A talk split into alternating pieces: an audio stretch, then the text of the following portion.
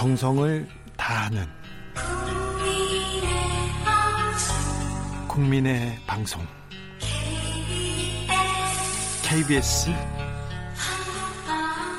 주진우 라이브. 그냥 그렇다고요.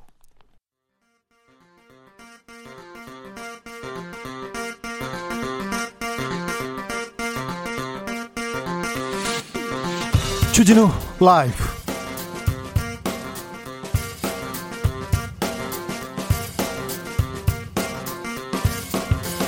2020년 6월 22일 월요일입니다. 안녕하십니까. 주진우입니다.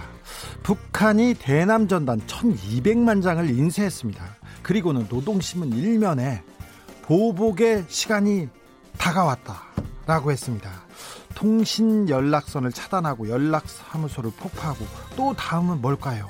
북한의 최종 목표는 과연 무엇일까요? 북한의 속내 한반도의 현인 정세현 전 통일부 장관과 함께 들여다보겠습니다. 21대 국회가 개원한 지 4주째입니다. 4주째. 그런데 아직도 원구성을 마무리 짓지 못했습니다. 조영 원 원내대표는 통합당 대표가 지금 절에 가셨는데요. 법사위원장 없이는 나, 나머지는 필요 없다. 18개 상임위 다 가져가라. 이런 입장을 내놨습니다. 공은 이제 민주당으로 넘어왔습니다. 민주당은 어떤 선택을 할까요? 박주민 최고위원과 함께 당내 목소리 들어보겠습니다. 이재용 삼성전자 부회장의 기소 여부를 금요일 검찰 수사심의위원회에서 논의합니다. 이 부회장은 경영권 승계를 위해서 합병을 했는데 합병 전후에 부정거래 시세 조종을 한 혐의를 받고 있습니다. 그리고 삼성 바이오로직스 회계를 통해서 회계 장부를 이렇게 만들어서 4조 5천억 원의 장부상 이익을 취한 혐의도 받고 있습니다. 검찰은 구속영장을 청구할 만한 심각한 상황이라고 봤고 법원은 재판에서 따져봐라 이렇게 얘기했습니다. 그런데 우리 언론은 어떻게 보고 있을까요? 이 상황 주필에서 짚어봅니다. 나비처럼 날아 벌처럼 쏜다. 여기는 주진우 라이브입니다.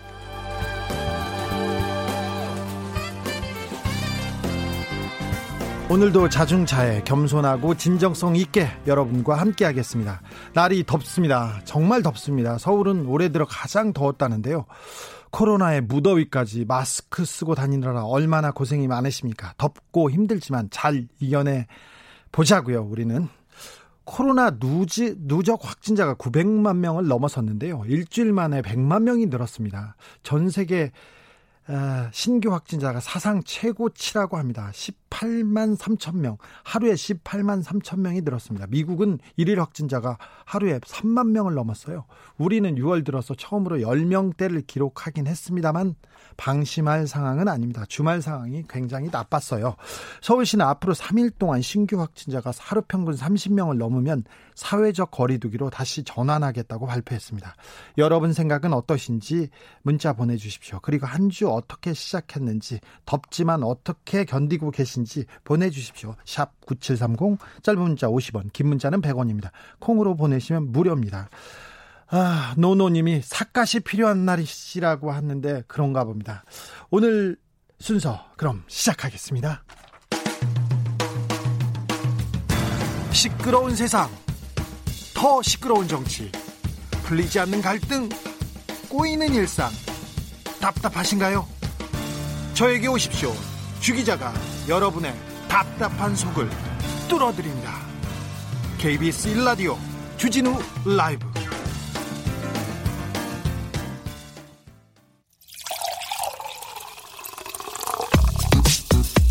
진짜 중요한 뉴스만 쭉 뽑아냈습니다. 주 라이브가 뽑은 오늘의 뉴스 주스. 시사인 임지영 기자 안녕하세요. 네 안녕하세요. 날이 덥습니다. 네 너무 덥습니다. 1402님이 날도 뜨겁고 마스크 때문에 숨이 막히는데 정치 뉴스들은 속가 아, 정치 뉴스만 들으면 막 속이 부글부글하다는 분이 있습니다. 아 네. 더위에 좋, 좋지는 않은데요. 이주유님은 다 가져가 얼마나 잘하나 지켜보자. 이런 의견도 주셨습니다. 코로나 상황 심상치 않습니다. 심각합니다. 네, 오늘 0시 기준 신규 확진자가 16, 17명 늘었습니다. 17명. 12,438명이고요. 지역 발생이 11명, 해외 유입 환자가 6명입니다. 주말 동안 많이 늘었어요. 주말 동안. 네. 그 60명대로 늘기도 했었는데요. 네. 지역 발생 11명 중에서는 서울 4명, 경기 3명, 또 충남 2명, 대구, 전북 각 1명씩입니다. 20명 미만으로 떨어진 건 27일 만인데요. 어, 오늘 박원순 시장이 방역 대책을 강화하겠다고 얘기했어요. 네, 한 달 후에 코로나 환자가 하루 800여 명에 이를 수도 있다는 감염병 전문가들의 우려를 전한 겁니다. 사실 감염병 전문가들이 이런 우려를 계속 얘기하고 있습니다.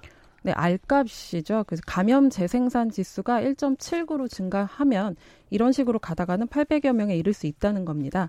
그래서 지금보다 상황이 악화되면 사회적 거리두기로 돌아갈 거라고 밝혔는데요. 그 조건은 오늘 이후 3일 동안 서울시에서 1일 평균 확진자가 30명 넘거나 또 병상 가동률이 70%에 도달하는 등 공공 의료 체계에 부담이 될 정도의 상황인 경우입니다. 1156님이 사회적 거리두기 찬성합니다. 지금도 주말 되면 난린데 휴가철 되면 큰일입니다. 네, 걱정하는 분들 많습니다. 우리보다 그 외국 상황은 더 심각합니다. 세계적으로 확진자가 최대치를 기록했어요. 네, 세계보건기구가 21일 그 코로나19 신규 확진자가 전날 역대 최대치를 기록했다고 밝혔습니다. 예. 20일 하루 동안만 확진자가 18만 3,020명 증가했다는 건데요. 이 중 60%가 북미와 남미 지역에서 발생했다고 설명했습니다. 미국, 브라질. 네, 1일 확진자가 18만 3천 명 선을 넘은 건 처음이고요. 예. 특히 남미하고 인도를 중심으로 급속히 퍼지고 있습니다. 네, 심각합니다. 아, 더 심각한 거는 볼턴의 입인 것 같아요. 볼턴 전 미국 국가안보 보좌관 회고록이 계속해서 계속해서 파장을 키워가고 있습니다. 네, 원래는 현지 시각으로 23일 출간 예정이었는데요. 인터넷에 해적판이 풀리기도 했죠. 미국 언론이나 국내 언론도 그 사전에 입수를 해서 북미 정상회담 관련된 내용이 주로 보도되고 있습니다. 예. 어, 제가 좀 눈여겨본 건 두 가지인데요. 먼저 볼턴 저서에서 그 문재인 정부의 역할이 확인된다는 점입니다. 그 문재인 대통령이 지난해 하노이 북미 정상회담을 앞두고 트럼프 대통령과의 통화에서 종전 선언을 설득한 것으로 나오는데요. 네. 그리고 하노이 회담이 노딜로 끝난 뒤에는 다시 한번 북미 3차 회담을 제안하기도 했다는 겁니다. 볼턴은 그게 그게 그게 그렇게 못마땅한가 보더라고요. 네, 문 대통령의 한반도 운전자 역할이라고 말을 하기도 했는데요. 불편한 속내를 드러냈습니다. 북미 외교를 한국의 창조물이고 한국의 통일 어젠다에 더 많이 관련된 것이라고 표현한 겁니다. 이 말은 역설적으로 한국의 주도적인 역할을 인정한 것으로도 보입니다. 네, 한국이 주도적으로 한반도 상황을 개척해 나가야죠. 그런데 미국이 좀 불만이 많은 것 같습니다. 근데 더 여기에 일본은 우리를 견제하려고 회방 놓으려고 이런 내용들이 더 있어요. 네, 정상회담 막전 막후가 소개되기도 했는데요. 특히 북미 정상회담에 대한 일본의 견제 내용이 나옵니다. 2018년 6월 싱가포르 1차 북미 정상회담 직전에 미국을 방문한 아베 총리가 직접 트럼프 대통령에게 김정은 국무위원장을 믿지 말라고 조언했다고 합니다. 예. 북한 사람들은 자기네 체제에 목숨을 걸었고 매우 거칠고 약삭빠른 정치인들이다 이렇게 말을 하기도 했다는데요. 실제 트럼프의 결정에 영향을 미친 것으로 볼턴은 보고 있습니다. 네. 당, 네, 당시 공동 성명에 종전 선언이 포함되지는 않았죠. 네, 그리고 볼턴은 회고록에서 트럼프 대통령이 세계 정상 중 아베 총리를 가장 좋아했다고도 소개하고 있습니다. 네, 알겠어요. 매우 거칠고 약삭 빠른 정치인들이다. 일본 정치인들한테 얘기해주고 싶습니다. 아, 금성무님이 볼턴의 한이 온유리, 온유월 서리빨 뒤끝 장렬. 그러게요. 지금 남북 관계가 심상치 않은데 볼턴까지 튀어나와가지고 아주 좀 혼란스럽습니다. 이 내용은 조금 있다가 정세현 전 통일부 장관에게 자세히 물어보겠습니다. 음, 문재인 대통령이 3차 추경 국회 처리를 촉구했습니다. 네, 어제 대통령이 청와대 대변인을 통해서 국회에 요청을 했습니다. 네. 국민이 추경을 기정사실화하고 있고 여야 이견도 크지 않은데 추경안의 6월 통과가 무산돼서는 안 된다면서 6월 중에 추경안을 반드시 통과시켜 주기를 간곡히 당부한다고 밝혔습니다. 네. 실제로 그 17일째 심사 착수에도 못하고 있는데요. 국회가 안 열려요. 네, 네. 국회의원들이 이번, 없습니다. 국회. 네, 이번 3차 추경안에는 코로나19로 피해받고 있는 약한 고리에 대한 대책이 많이 담겨져 있었습니다. 그런데 국회의원들이 국회에 없습니다. 일을 안 하고 있습니다. 어떤 분은 절에 가 있고요. 민주당이 코로나19로 인한 대학 등, 등록금 반환 문제 이 문제에 대해서 좀 어, 심도 높은 논의를 했어요. 그런데 직접적인 현금 지원은 어렵다는 방침을 정했습니다. 네, 지난주 주스에서도 좀 다뤘었죠. 코로나19로 대학에서 정상 수업이 이루어지지는 않았는데 1학기 등록금을 100% 받았습니다. 강의 질은 논외로 하더라도 등록금을 낸 학생들이 도서관을 이용하거나 하는 상황이 불가능해졌죠. 그렇죠. 그래서 학생들이 등록금 감면 또는 반환 요구를 세게 하고 있습니다. 네, 네, 이건 뭐 타당하다고 합니다. 좀 정당한 주장이라고 생각합니다. 네, 교육부 방안을 지난주에 소개해 드렸는데요. 대학이 네. 1인당 10만 원 그리고 정부가 10만 원을 보태서 네. 보태기로 했죠? 네, 근데 당정은 학생에게 직접 등록금 반환을 하는 방식보다는 정부가 대학을 지원하고 대학이 학생에게 혜택을 주는 방식으로 방향을 잡았습니다. 네. 네, 왜 이유를 좀 설명드려야 될 것 같아요. 긴급 재난지원금처럼 대학생들에게 국가가 현금을 직접 주면은 비진학 청년들과의 형평성 문제가 불거질 수도 있거든요. 아, 예. 그런 배경이 있는 것 같습니다. 네. 알겠습니다. 좀 중요한 문제니까 좀 빨리 결론을 냈으면 합니다. 김상조 청와대 실장이 취임 1주년 기자회견에서 부동산 대책을 언급했습니다. 네, 어제 취임 1주년을 맞아 기자회견을 했는데요. 이런 네. 얘기했습니다. 문재인 정부는 부동산 시장을 안정시키기 위해 쓸 수 있는 모든 정책 수단을 동원할 준비를 하고 있다. 또 이번에 발표한 6.17 대책도 모든 정책 수단을 다 소진한 게 아니라고 한 거죠.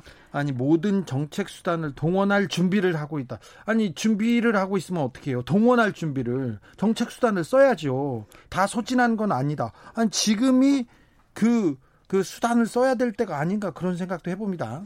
네, 그리고 대책으로 안정화되지 않으면 더 강력한 대책을 내놓겠다는 건데요. 지난주에 그 대책이 발표될 때 DJ도 말씀하셨다시피 이번 대책으로 무주택자의 주택구입 문턱이 더 높아졌다는 문제도 있었잖아요. 예. 근데 무주택자나 1주택자의 경우 규제로 인한 불편함을 최소화할 수 있도록 보완 대책을 이미 갖추고 있다고 설명도 했습니다. 갖추고 있지 말고 가, 내놔야죠. 네, 국토부가 이와 관련한 보완 대책을 곧 내놓을 거라는 걸 언급한 겁니다. 한 네. 번에 좀 내놓으면 안 되나 이런 생각합니다. 어, 실장님이 지금 어, 청와대에 오시고 1년 동안 부동, 부동산이 얼마나 뛰었는지 서민들의 한숨이 얼마나 깊어졌는지 좀 헤아리셔야 됩니다. 아, 좀 부동산 대책 내놓는 거 보면 좀 답답하고요. 음, 걱정이 됩니다. 어, 댓글을 그 기사 보면 댓글이 달립니다. 댓글 찾아보면 어, 국민들이 대안을 다 내놨어요. 세금 보유세에 대한 얘기도 하고 일가구 일주택자들은 조금 봐주더라도 다주택자들을 이렇게 어, 세금으로 잡을 수 있는 방법 그리고 임대 사, 사업자들 임대 법인 사업자들 이런 부동산 혜택 이거 줄이면 된다고 얘기를 해놨는데 왜 안 보시는지 좀 이해가 안 됩니다. 음, 0925님 앞으로 에어컨 마스크 나오지 않을까요? 그, 렇게 얘기했는데 국회도 덥고 주택시장도 덥고 국민은 숨막혀 죽을 지경입니다. 네, 아, 이그 0952님처럼 아, 이런 청취자분들의 마음을 좀 마음을 좀 헤아리셨으면 한다는 생각이 듭니다. 그 갭 투자에 대해서는 뭐라고 했습니까, 김 실장님이? 네, 이번 그 617 대책의 핵심이 갭 투자 대책이다 이렇게 말씀, 말을 하면서요. 갭투자는 우리 부동산 시장의 특이한 현상으로 부동산 시장 안정의 위험 요소가 된다는 점을 이해해 줬으면 좋겠다고 설명했습니다. 아니 이해하고 있어요. 위험 요소가 된다는 점도 이해하고 있어요. 대책을 내야지. 아 참. 네, 여기까지 하겠습니다. 좀 어, 청취자분들이 청취자분들도 그렇고 국민들이 부동산 대책 나올 때마다 풍선 효과로 옆에서 바로바로 바로 대책을 내는 내놓는 시장 이걸 보면 아 우리 그 공무원들이 아, 공무원들의 생각이 아직 시장까지는 가지 못하고 있다는 생각이 많이 들어서요. 좀 안타깝습니다. 검언 유착 의혹 수사팀 그리고 대검 의 감찰팀 의견 대립이 있어요. 그러니까 검언 유착을 수사하는 서울중앙지검 그리고 대검 간의 사이가 갈, 갈등이 좀 있는 것 같아요. 네, 서울중앙지검하고 대감 대검찰청이 한동훈 부산고검 차장검사 수사를 두고 대립하고 있다고 한겨레가 보도했습니다. 예? 내용을 종합해 보면요. 그이 사건을 수사하는 서울중앙지검 형사 1부가 채널 A 이모 기자의 후배 백모 기자의 휴대전화에서 한동훈 검사장과의 대화 녹음 파일을 확보했습니다. 네. 이 녹음 파일은 지난 2월에 두 기자가 함께 그 한 검사장을 직접 만나서 나눈 대화를 녹음한 거라고 합니다. 만났대요? 네, 그렇게 그 음성 파일이 나왔다고 하는데요. 예? 수, 사팀은 그 파일을 분석하고 한동훈 검사장을 피의자 신분으로 전환했고요. 법원에서 영장을 발부받아 검, 한 검사장의 휴대전화도 압수수색했습니다. 그리고 서울중앙지검에서는 그래서 이 검사를 이 기자 이동재 기자입니다. 이동재에 대한 구속영장을 청구해야 된다고 생각한다고 하죠? 네, 증거인멸 우려를 들어서 청구 구속영장 청구 방침을 정했는데요. 네. 윤석열 검찰총장은 이 녹음 파일 내용을 보고받은 뒤에 이 사건 지휘에 관여하지 않겠다는 지휘 회피의 의사를 밝혔습니다. 네, 지휘하지 않겠다고 빠졌습니다. 빠진 지는 좀 꽤 됐습니다. 네, 한동훈 검사장은 다 알려진 대로 윤 총장의 최측근이고요. 예. 그런데 바로 이 이후 대검이 의사결정을 미루고 있습니다. 대검은 수사팀과 달리 강요미수 범죄 혐의 구성이 어렵다면서 한 검사장 소환 조사에 대해서도 제동을 걸었다고 합니다. 네, 윤석열, 한동훈 아, 삼성 이재용 부회장을 구속했던 분이, 분이셨는데 두 분이 외로운 처지, 괴로운 처지에 있습니다. 여기까지 할까요? 주스 임지영 기자 함께했습니다. 감사합니다. 네, 감사합니다. 교통정보센터로 가겠습니다. 김민희 씨. 주진우 라이브.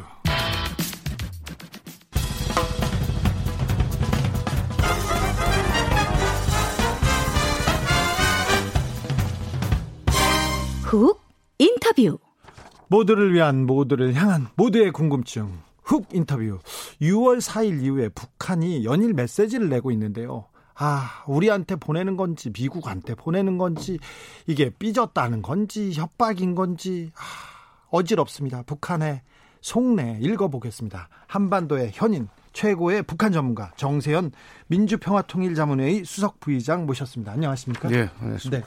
네, 어, 제가 책 잘 읽으려고 하고 있습니다. 판문점의 협상가들. 네. 어떤 음. 내용입니까? 아, 뭐, 부재 북한과 마주한 40년이라고는 네. 말이 붙었는데, 내가 77년에 통일론에 들어가서, 어, 지금까지 겪은 북한. 네. 그리고, 뭐, 그들의 대남 전략. 예. 또는 협상 전략. 이런 걸 현장에서 체험한 것을 쭉 그냥 옛날 얘기처럼 풀어놓은 겁니다. 그러니까. 77년에 남북 문제에 천착하기 시작해서 한눈 안 팔고 한 길만 걸으셨어요? 딴 데 못 가서. 한, 한두 번은 팔 수도 있잖아요. 아니, 글쎄, 근데 안 되더라고요. 안뭐 되고요? 학교, 네. 학교로, 대학 교수로 가고 싶었는데, 네. 어, 안 되더라고. 네. 갈데 없으니까 그냥 그, 거기서 계속 거기를 가야죠. DJ 정권 때도 통일부 장관을 하셨고, 노무현 정권 때도 통일부 장관을 하셨어요? 그때가 어렵습니까? 지금이 어렵습니까? 지금이 어려워요. 지금이요? 지금 지금이 어렵습니까? 북한이 왜 그런 겁니까?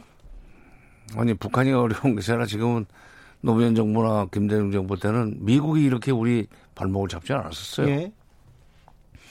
지금 그 4.27 판문점 회담과 9.19 평양 회담이 잘 되면서 여러 가지 남북관계 빠른 속도로 발전될 것 같으니까 드디어 미국이 한미 working group이라는 걸 만들어 가지고 예? 어 우리 발목을 잡기 시작해 가지고 사사건건 유엔에서도 된다는 유엔에서도 된다는 사업을 한미 working group에서 그건 안 된다고 해 가지고 결국 이행을 못 하는 그런 지금 형국이 돼 있어요. 예? 이런 것들이 결국 북한을 하여금 미국의 손아귀에서 벗어나기 전에는 뭐 우리는 남북 관계 포기했다. 그게 지금 삐라 뿌리고 뭐 확성기 방송하겠다고 겁주는 거하고 연결돼 있습니다. 예. 어. 어, 뭐 장관님의 회고록도 뭐 시사점이 큰데 볼턴 회고록을 조금 얘기하지 않을 수가 없습니다. 하노이 회담이 타결되면 미국한테는 재앙이다. 그러면 남북 화해가 미국한테는 재앙입니까? 그렇죠. 그런 거죠. 아니 미국의 재앙이 아니라 미국의 대외 정책을 실질적으로 좌지우지하는 군산복 합체에는 재앙이에요. 볼턴은 그 군산복 합체에 그 군산복합체의 먹이 사슬 속에 들어가 있는 일종의 관료죠. 그러니까 분단과 한반도가 분단되고 이렇게 긴장이 고조돼야 미국은 무기 팔아서 편하게 안정적인 수입을 올린다 이렇게 음, 생각해요. 아니 무기를 팔 수 있을 뿐만 아니라 그 분란이 계속되면은 미국의 여기 동북아 지역에 대한 군사적 그 개입의 강도가 높아지면서 동 그 자동적으로 지금 경제 대국이 된 뒤에 군사 대국이 돼서 미국의 동북아시아 지역에서 헤게모니를 입박 그 좀 잠식해 들어오는 중국을 찍어 누를 수가 있거든요. 예.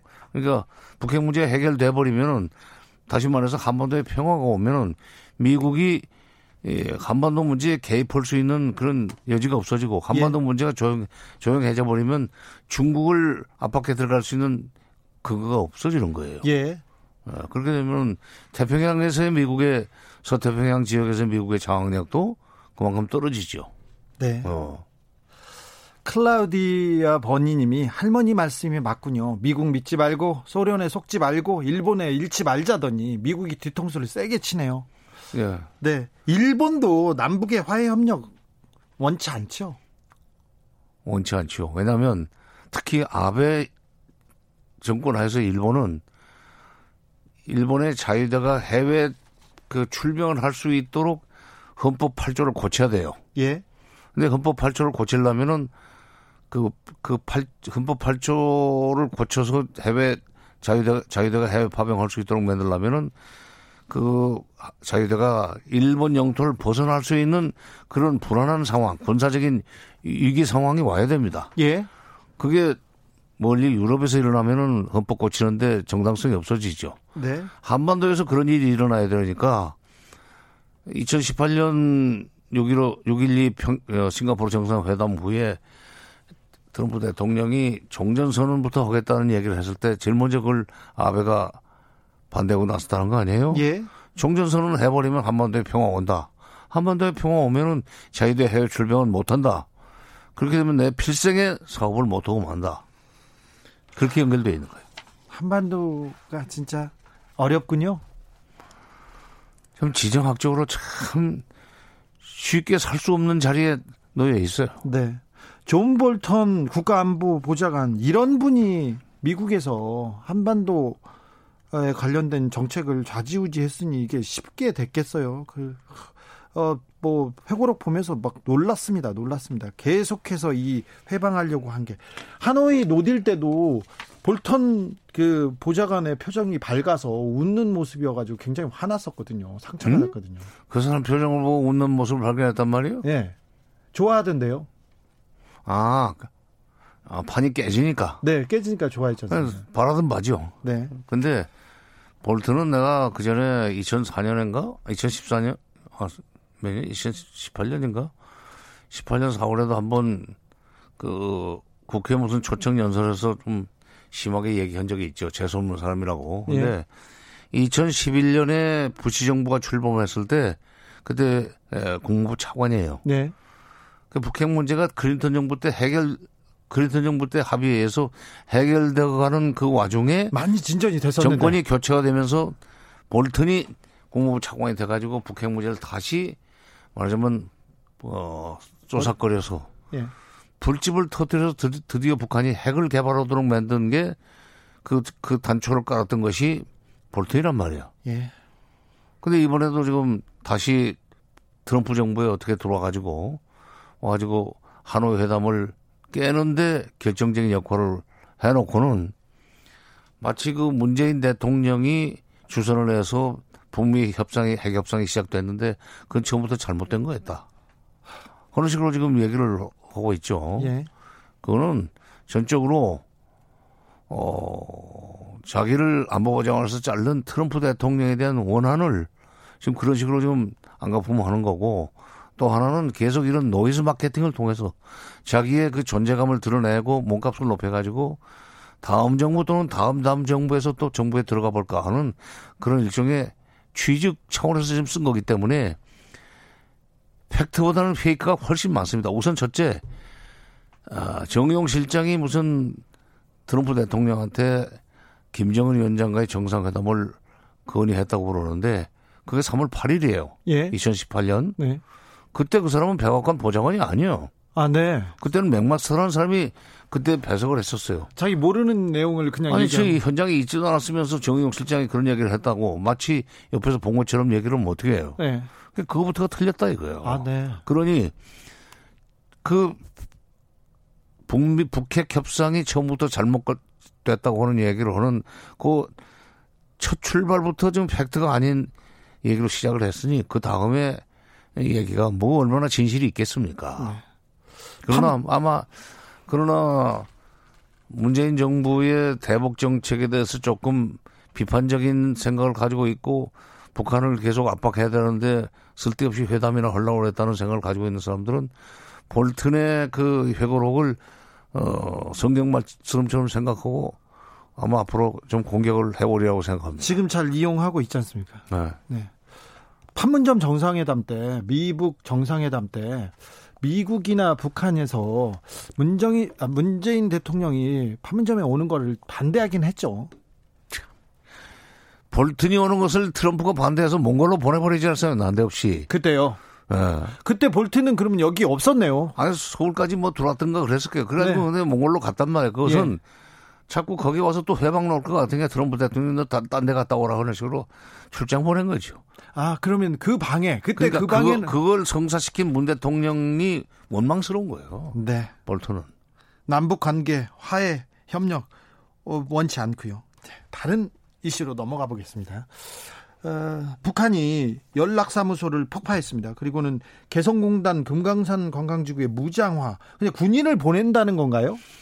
예, 원래 그 군 부대가 있었던 데니까. 예. 예. 근데 그러나 이제 그쪽에 총tham 총참모부 대변인이 발표한 걸 보니까 기존 그 금강산 관광 아니 개성공단 시작하기 전에 거기 있던 그 병력이 한 2만 5천 됐었어요. 예. 이개 사당 일개일개 포병 여단이 있었는데 2만 5천 명이 그게 이제 개성시 북쪽으로 올라갔죠. 예. 근데 일개 여단에다가 일개 아니 일개 연대에다가 일개 포병 구분대를 어, 배치하겠다 오는 걸 봐서는 일개 연대면은 한 3천 명 네. 플러스 그 구분대 대대급이면은 한 600명, 3,500명 그러면 원래 기존에 에, 주둔 병력보다는 한 7분의 1 정도 네. 그러니까 금방 다시 또 원상 복구할 수 있는 그런 병력 배치를 하면서 이제 상징적으로 네. 어, 옛날로 돌아갈 수 있다는 메시지를 보내는 거죠. 메시지네요. 아, 그렇죠. 확성기 방송도 지금 재개하겠다고 지금 예. 그 오늘부터 공사를 시작했다는데 예. 그것도 어, 4.27 선언을 남쪽이 깼기 때문에 전단 살포를 막지 않았기 때문에 확성기 방송도 재개하겠다는 식으로 지금 제스처를 쓸 뿐이지 그게 아마 오래가리라고 난 보지는 않습니다. 그러니까 대북 전단 뿌리겠다. 확성기 시작하겠다 하는 거지. 대남 전단 네, 대남 전단입니다. 네, 네, 백- 뭐 죄송합니다. 1200만 장. 네, 1200만. 네. 북한 인구가 2,500만인데 네. 두 사람이 한 장씩 들고 뿌린다니 참 엄청나게 쏟아져 들어오겠어요. 그러겠습니다. 네. 근데 북이 무력 도발까지는 가지는 않겠죠? 그럼요. 그거는 지금 상황에서 경제적으로 어려운 것이 지금 어, 분명한데 전쟁이라 그런 것은 일을 벌렸다가 그걸 전, 전쟁을 벌렸다가 전쟁을 벌려놓고 지속할 수 있는 소위 지속 역량, 군량미, 그다음에 군수물자 이걸 댈 수 있는 힘이 없으면 시작 못하는 게 전쟁입니다. 그렇죠. 그럼 뭐 그건 북한의 현 경제력으로 볼 때 그다음에 더구나 금년이 지금 국가 경제 발전 5개년 전략을 어, 마무리를 했는데 지금 그동안에 아무것도 못 했어요. 네. 그 초조감 때문에도 더 저렇게 남쪽을 상대로 해서 고함을 지르고 화풀이를 우리한테 하는 겁니다, 지금. 네. 그런 상황에서 전쟁을 일으키면은 그거는 북한이 뭐라면 자충수죠. 네. 그 정도 어리석지 않아요, 그 사람들. 아, 북한이요? 좀 어리석은 짓- 짓은 멈췄으면 합니다. 아, 남북 관계가 악화됐는데 그 책임을 지고 김현철 통일부 장관이 일단 퇴임했습니다. 이게 통일부 장관이 문제가 아니고 외교안보 라인이 더 중요하고 청와대가 조금 바뀌어야 되는 거 아니냐 이런 지적도 있습니다. 근데 나는 이제 내부 사정은 잘 몰라요. 근데 내가 그동안에 잘 아시면서 얘기 안 하시는 아니 거잖아요. 아니. 근데 그동안에 대통령이 금년에 운신의 폭을 넓혀 나 남북 관계에서 운신의 폭을 넓혀 나가겠다고 했으면 네, 신년사에서 했죠. 신년사에서 했으면 통일부 장관이 일을 벌려야 되는 거 아니냐? 네. 왜 일을 못 하느냐? 일을 치고 나가라. 예. 뭐 한미 워킹 그룹을 통해서 미국이 자꾸 통제하고 하는 거를 어그그 그 입장을 대변하는 외교 입장도 있을 거고 뭐 청와대도 상당수의 그 청와대 참모들도 그런 입장이겠지만 네. 그래도 통일부 장관이 의지를 가지고 치고 나가면 되는 거 아니냐 하는 얘기를 제일 많이 했던 사람입니다. 네, 네. 또 다른 분들도 그런 얘기를 하고 장관님 많이 하셨죠. 아, 제일 많이 했어요. 문정인 특보도 그러고 이종석 장관도 네. 통일부 장관이 치고 나가야 된다는 얘기를 많이 했어요. 예. 그래서 이제 원로들이 지금 그 어, 압박이 좀 셌었다는 얘기도 헛되다. 근데 네. 근데 동, 그 취임 이임사에서 했다는 말이 상당히 의미심장해요. 네, 네. 주어진 권한에 비해서 짐이 너무 무거웠다. 예. 그래서 내가 그 말을 듣는 순간 아, 자 일이 나가려고 하면은 워킹그룹 장벽에 막혀. 저쪽으로 뚫고 나가 보려고 하면은 한미동맹 장벽에 막혀. 그다음에 또 하나 또 위로 치고 올라가 보려고 하면 비핵화가 아직도 시작도 안 됐는데 무슨 남북 관계냐 하는 식으로 또 찍어 눌러. 이거를 뚫고 나가 치고 나갈 힘이 없었다는 얘기고 그거는 자기 자기 위에 대통령과 그 통일부 장관 사이에 층층시야로 말하자면 그 참모 그룹들이 포진을 하고 있어가지고 그걸 뚫고 나가지 못했기 때문에 이렇게 됐다는 얘기라고 보고 자, 대통령과 직방으로 소통할 수 있는 그런 기회가 있었더라면 저 사람이 저렇게 주어진 권한에 비해서 짐이 너무 무거웠다는 얘기는 안할 텐데라는 생각이 듭니다. 예. 어. 좀 외로웠던 것 같아요. 네, 그렇죠. 그 치고 나가봅시다 하는 식으로 도와주는 사람이 아무도 없었다는 얘기예요. 네. 근데 지금 이 상황에서 통일부 장관 하나가 바뀐다고 해서 이 구조적인 문제를 좀 풀어낼 수 있을까요? 그렇죠. 그러니까 뭐 지금 뭐 돌파력이 아무리 세도 지금 그런 식으로 구조적으로 뭐 이 사방에 오른쪽으로도 장벽, 왼쪽으로도 장벽, 앞으로도 장벽. 이로는 그냥 뭐 두꺼운 천장 이렇게 돼 있으면은 그 뭐 아무리 돌파력이 있고 추진력이 있는 정치인이 들어와도 그거는 똑같죠. 그러면 외교 안보 라인을 좀 바꿔주는 게 남북 문제 사람에 바꾸는 문제가 아니라 구조를 바꿔야 됩니다. 그래요. 어, 청와대가 너무 두꺼워요. 청와대가 음. 청와대 안보실이 너무 두꺼워요. 네. 음, 과거에는 수- 차관급 수석비서관 놓고도 얼마든지 이런 중대한 저 대외 관계라든지 남북 관계를 풀어나갔는데 거기에 차관급 차장이 둘이 있고 그 위에 또 장관급 실장이 있고 그러니까 장관은 실질적으로 그 밑에 있게 됐단 말이에요. 네. 그러니까 집행기관도 아니고 아니면은 무슨 택배 회사도 아니고 택배 배달부도 아니고 일이 그렇게 되는 것 같아요. 모든 정책은 청와대가 결정해버리고. 네. 지금 저, 어, 통일부 장관이 물러나고 뭐 외교 안 외교 안보 라인 지금 볼턴 때문에 정신이 없고 그런데 우리 정부에서 좀 변화된 움직임 그러니까 무- 어떤 대책을 내지 않으면 북한이 계속해서 도발 수위를 높이지 않을까 걱정이 됩니다. 좀 그래서 그냥 차분하게 우리는 대응을 해야 돼요. 그러니까 뭐 보수 야당 쪽에서 얘기하는 대로 막 그냥 즉각적으로 저쪽이 폐악질 부린다고 우리도 막 고함 지르고 화내고 그래가지고는 안 되고 그건 우리야말로 차분하게 왜냐하면 우리는 이 한반도 상황을 관리해야 될 책임이 있는 당사자입니다. 네. 불- 북한하고 일대일이 아니에요. 예. 북한이 고함 지르고 화낸다고 그래서 똑같이 화내는 것은 그것은 스스로 내려가는 거예요. 예. 집안에서 형제 간에 싸울 때도 어른들이 큰 놈이 참으라 그러잖아요. 예. 참는 입장에서 조용하게 문제 해결책을 강구해 나가야 되고, 그러니까 북한을 상대로 해서도 이 전단 살포 금지법을 착실하게 빨리 만들고, 빨리. 그 다음에 그 전에 법이 만들어지기 전에는 각가지 행정 능력을 동원해서 저쪽에 맞고, 특히 6월 25일 날 지금 뭐 비가 온다니까 어떻게 될지 모르지만은 어쨌건 비라를 또 뿌리려고 하는 그 단체들은 활동을 계속 할 겁니다. 네. 그, 그리고 이제 미국과의 관계에서도 한미 워킹그룹이 그동안에 4.27, 9.19, 어, 그 정상선언을 이행하는데 상당히 장벽 역할을 했기 때문에 그 이전 상태로 돌아갈 수 있는 그런 한미 관계를 말하자면 복원한다고 그럴까 그쪽으로 어, 관계를 좀 재정립하는 그런 노력을 꾸준히 해야 됩니다. 네. 볼턴의 그 회고록과는 무관하게 예. 저거는 그냥 지나가는 일이에요. 남북 문제도 다시 복원해야 되고 북미 간에 또 그리고 한국과 미국 간의 관계도 좀 복원해야 될 것 같은데요.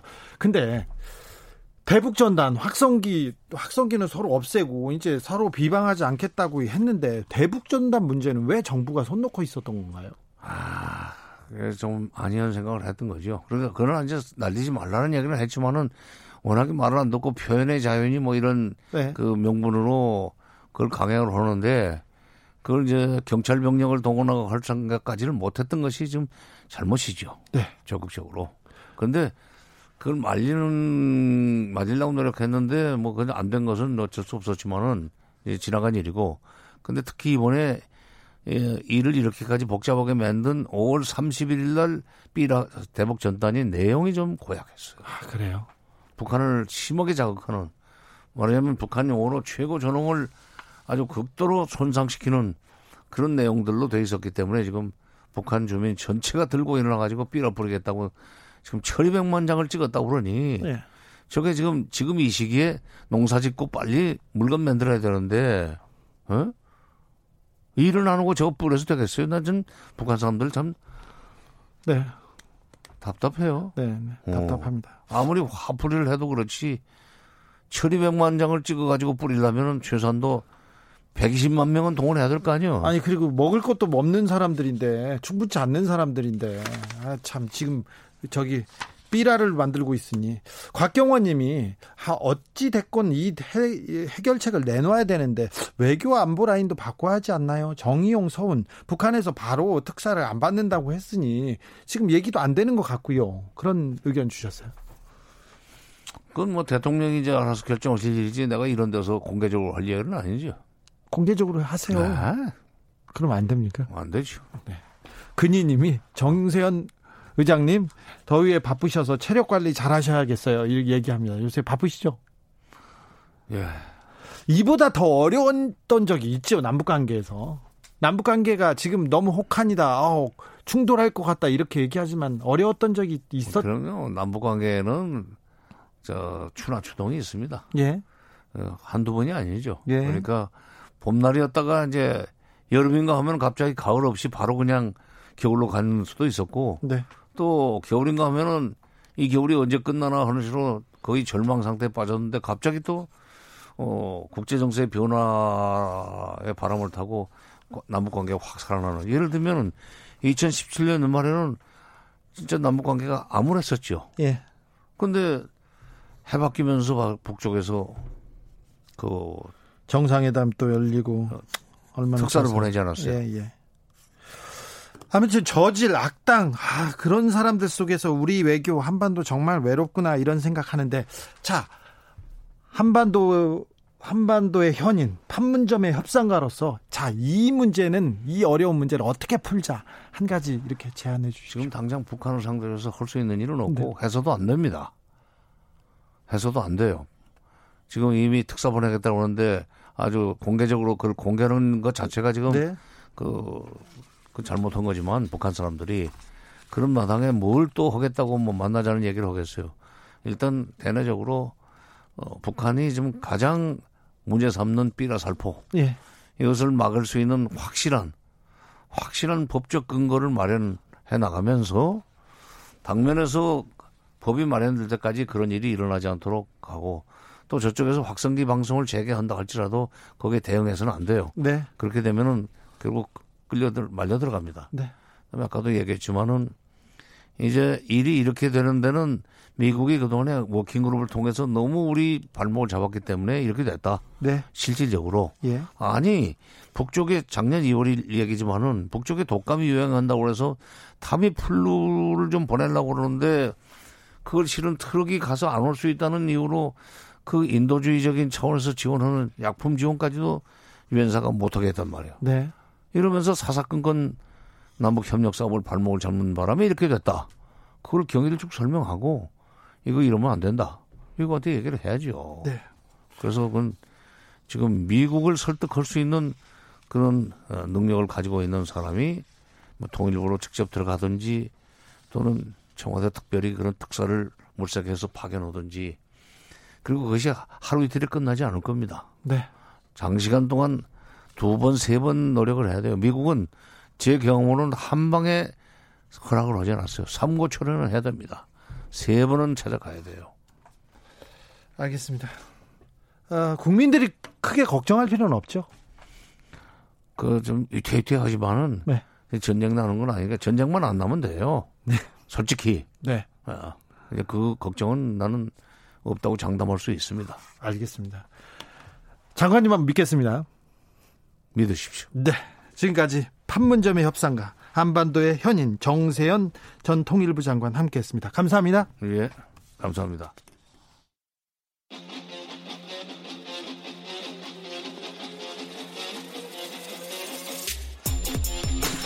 진짜가 나타났다. 악마 기자 주 기자가 전해주는 지옥에서 온 실사. 주진우 라이브.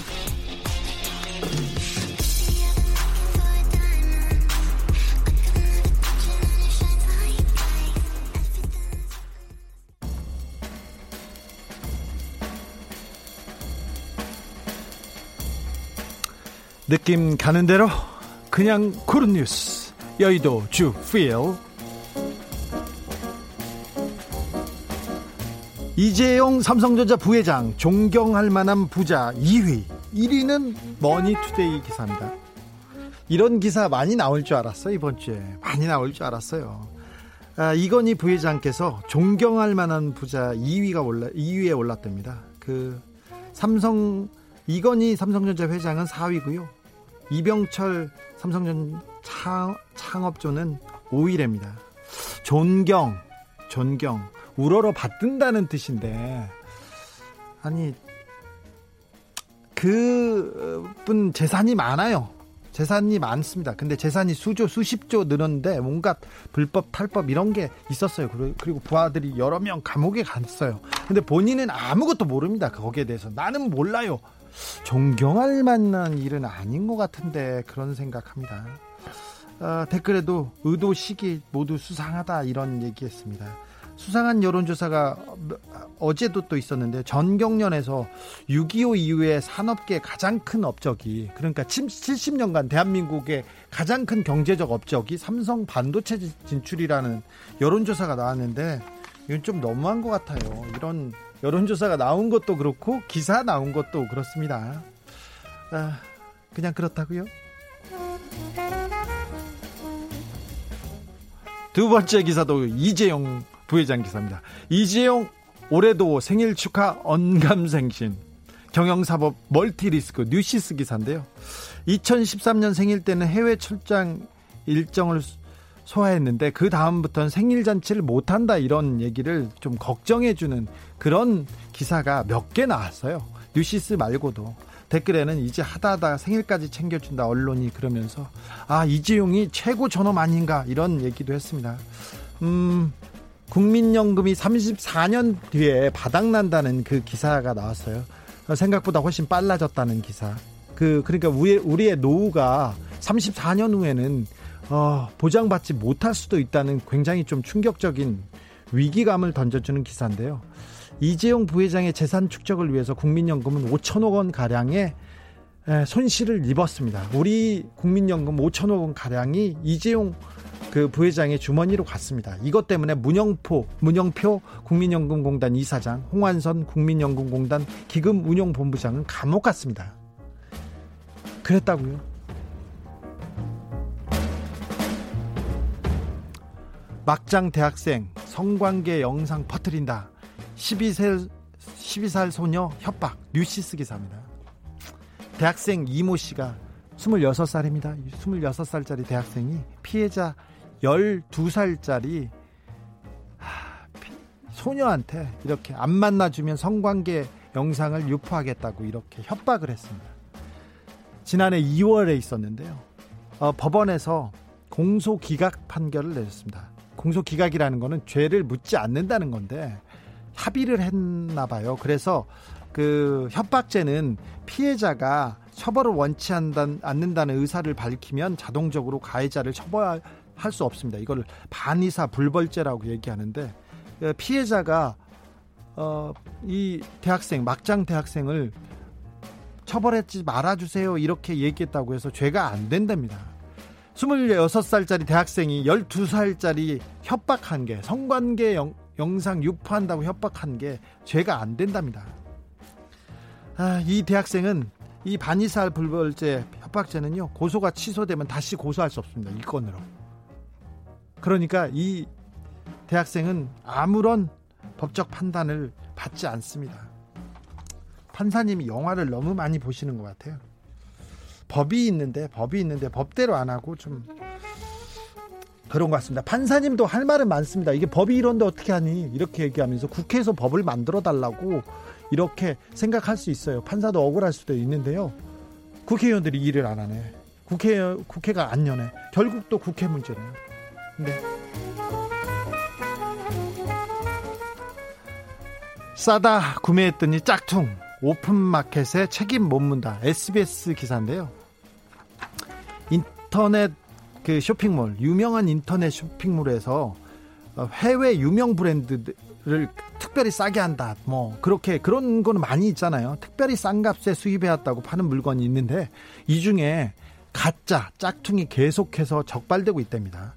위조품 적발 건수도 늘고요. 그리고 정교한 가품들이 너무 많아서 걸러지지 않는답니다. 그러니까 오 이거 당할 수 있어요. 그래서 위조나 사기 등으로 인한 소비자 피해자가 피해가 계속 발생하고 있는데 현행법으로는 판매 중개자인 오픈마켓에 책임을 물을 수 없답니다. 아니 팔았는데 그그 마켓에서 인터넷 쇼핑몰에서 샀는데 짝퉁을 샀어 손해를 봤는데 쇼핑몰에 책임을 못 문대입니다. 그러면 판 사람 누구한테 물어야 돼요? 소비자 피해 구제라든지 소비자 보호에 대한 책임을 다할 수 있도록 전자상거래법 개정이 필요하다고 이렇게 얘기하는데 아니 이거는 명백한 사기잖아요. 사기 댓글에도 이런 얘기 나, 많습니다. 사기 아니냐 이거 한국은 사기를 너무 쉽게 봐준다. 사기 맞습니다. 우리 가게에서 불량식품을 팔아서 누가 배탈이 났어. 그런데 그 가게를 처벌할 수 없고 가게한테 책임을 물을 수 없다는 게 우리 전자상거래법 법 현행법상 그렇답니다. 이거 잘못됐잖아요. 이거 뭐 정부에서 이거 대책을 내야죠. 이 어, 쇼핑몰에서 대책을 내야 될 거 아닙니까? 국회에서 내야 될 거 아닙니까? 국회는 놀고 있습니다. 아직도 안 열려 있습니다. 공사죽 발견한 새알 3개 헌재 아기새 위에 공사 중단 서울신문 기사입니다. 어떤 건물 공사장인데요. 내부 휴게실 창문을 교체하려고 했는데 공사 중에 창틀 바로 옆 나무에서 작은 알 3개가 담긴 둥지를 발견했습니다. 둥지에는 어미새로 보이는 새가 오가면서 알을 품었고요. 얼마 지나지 않아서 새끼 두 마리가 알을 깨고 나왔답니다. 직박구리, 직박구리로 확인됐는데요. 직박구리는 그냥 희귀종은 아니고 아주 귀하게 천연 기념물처럼 귀한 새는 아니지만 새끼 새들이 성장해서 독립할 수 있을 때까지 공사를 잠시 멈추고 기다리기로 결정했습니다. 공사를 마저 진행할 경우 발생하는 먼지나 소음 때문에 남은 알의 부화와 새끼들의 성장에 방해가 될 수 있다는 이유에서요. 법이 따뜻하죠? 법이 따뜻하죠. 음, 헌재 가, 댓글에 이런 댓글 달렸습니다. 헌재 관계자분 칭찬합니다. 모든 생명을 동일하게 소중히 여기는 인식을 사회 전반에 끼칠 모범이 되어주니 감사합니다. 이런 얘기했습니다. 그리고 다른 분은요, 저 새가 박을 물어다 줄 거예요. 그래서 대한민국에 좋은 일이 일어날 거라고, 일어날 거라고 이렇게 칭찬하고 있습니다. 아, 아기 새가 힘차게 날았으면 좋겠어요. 그래서 마음껏 뛰어놀았으면 좋겠습니다. 그런데 아기 새가 나와도 이제 신고 안 할까봐 그것도 좀 걱정인데요. 우리나라에서 문화재 나오지 않습니까? 그러면 공사를 멈추고 문화재 조사를 해야 되는데 문화재 나, 나오면 밤에 공사 더 열심히 하는 사람들 많아요. 지금까지 그랬어요. 그러면 안 됩니다. 그러면 안 됩니다.